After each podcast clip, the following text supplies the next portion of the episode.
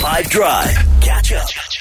Uh, I came across some news that really excites me, uh, and it's happening this year. This is an event that is organized by the Elite Players Group. It's an event that uh, will light up the nostalgia within you.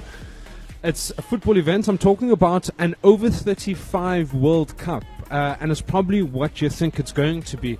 Let me tell you about the nations that are involved England, Argentina, Brazil, France, Spain, Germany, Italy, and Uruguay.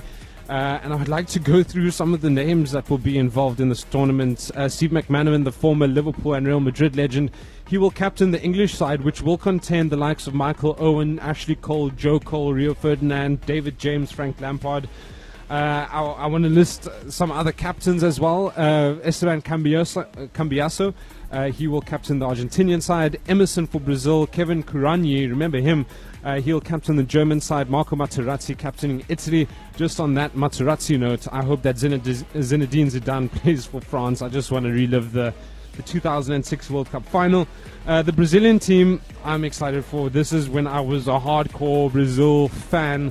Uh, the team will contain the likes of Kaká, Ronaldinho, uh, Roberto Carlos, uh, and apparently Thierry Henry and Marcel Desailly will uh, be a part of the French squad. Mesut Ozil, Sami Khedira will turn out for Germany, reuniting the centre-mid partnership of the 2010 and 2014 World Cups for Germany. Uh, and there are rules to this tournament. Not any over 35 uh, can play in this tournament. Only players who have been capped by their country or have made 100 top flight appearances are allowed to take part. It'll be 11 aside with a squad of 18 players.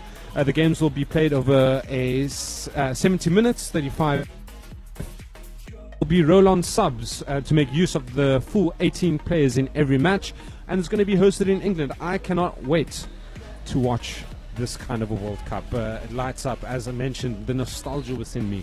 That's what I have for you today. If this were a real bit of extra time, this is when the ref blew the whistle because it's finished. Catch up from some of the best moments from the 5 Drive team by going to 5FM's catch up page on the 5FM app or 5FM.co.za.